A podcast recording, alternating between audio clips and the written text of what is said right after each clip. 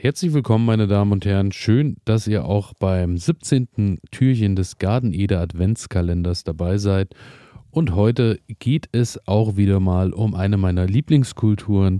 Heute geht es im äh, Speziellen beziehungsweise im Großen erstmal um Tomaten, was natürlich immer eine hervorragende Sache ist. Und dann soll es heute nochmal im Kleinen um die Prima Bella gehen.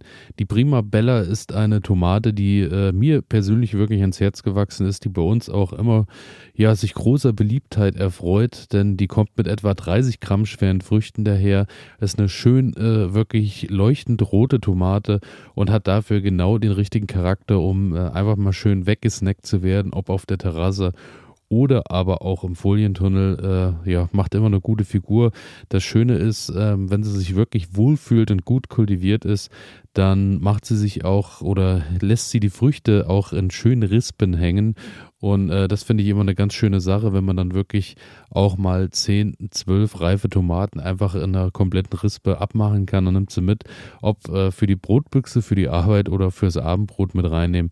Einfach eine hervorragende Sache. Lässt sich dabei auch äh, recht gut lagern, ist dafür natürlich auch ein bisschen fester von der Schale, also ähm, doch eine andere Hausnummer als zum Beispiel, Beispiel die Black Cherry, die ich euch vorgestellt habe.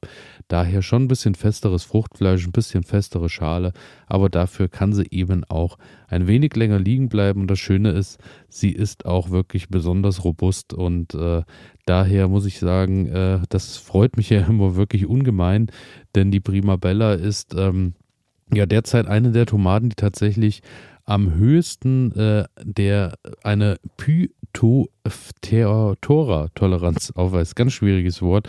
Am Ende äh, dreht sich hier alles um Eipilz, der auch für Kraut- und Braunfäule eben zuständig ist.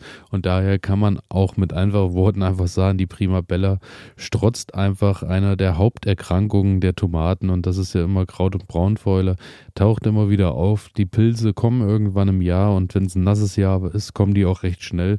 Und da setzt sich die Prima Bella ganz gut durch, was wiederum eben auch bedeutet, dass sie besonders geeignet für den Freilandanbau ist. Also ihr braucht kein Gewächshaus, äh, braucht keinen Tunnel, ihr braucht auch kein Dach drüber. Ihr könnt die Prima Bella tatsächlich auch einfach ins Freiland stellen.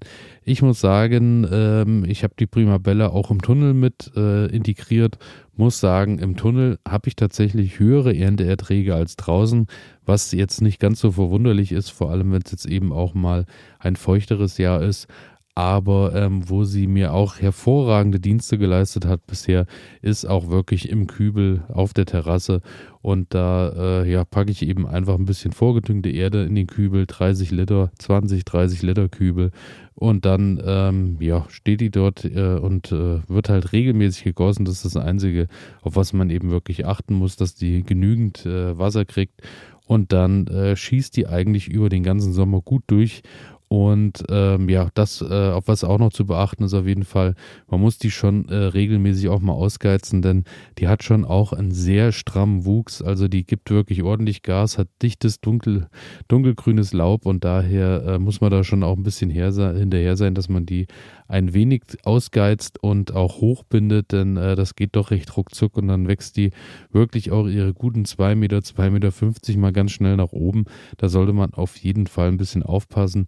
Was möglich ist im Tunnel oder im Gewächshaus, man kann sie auch ähm, zweitriebig ziehen, sprich zwei Haupttriebe nehmen, an der man sie nach oben wachsen lässt.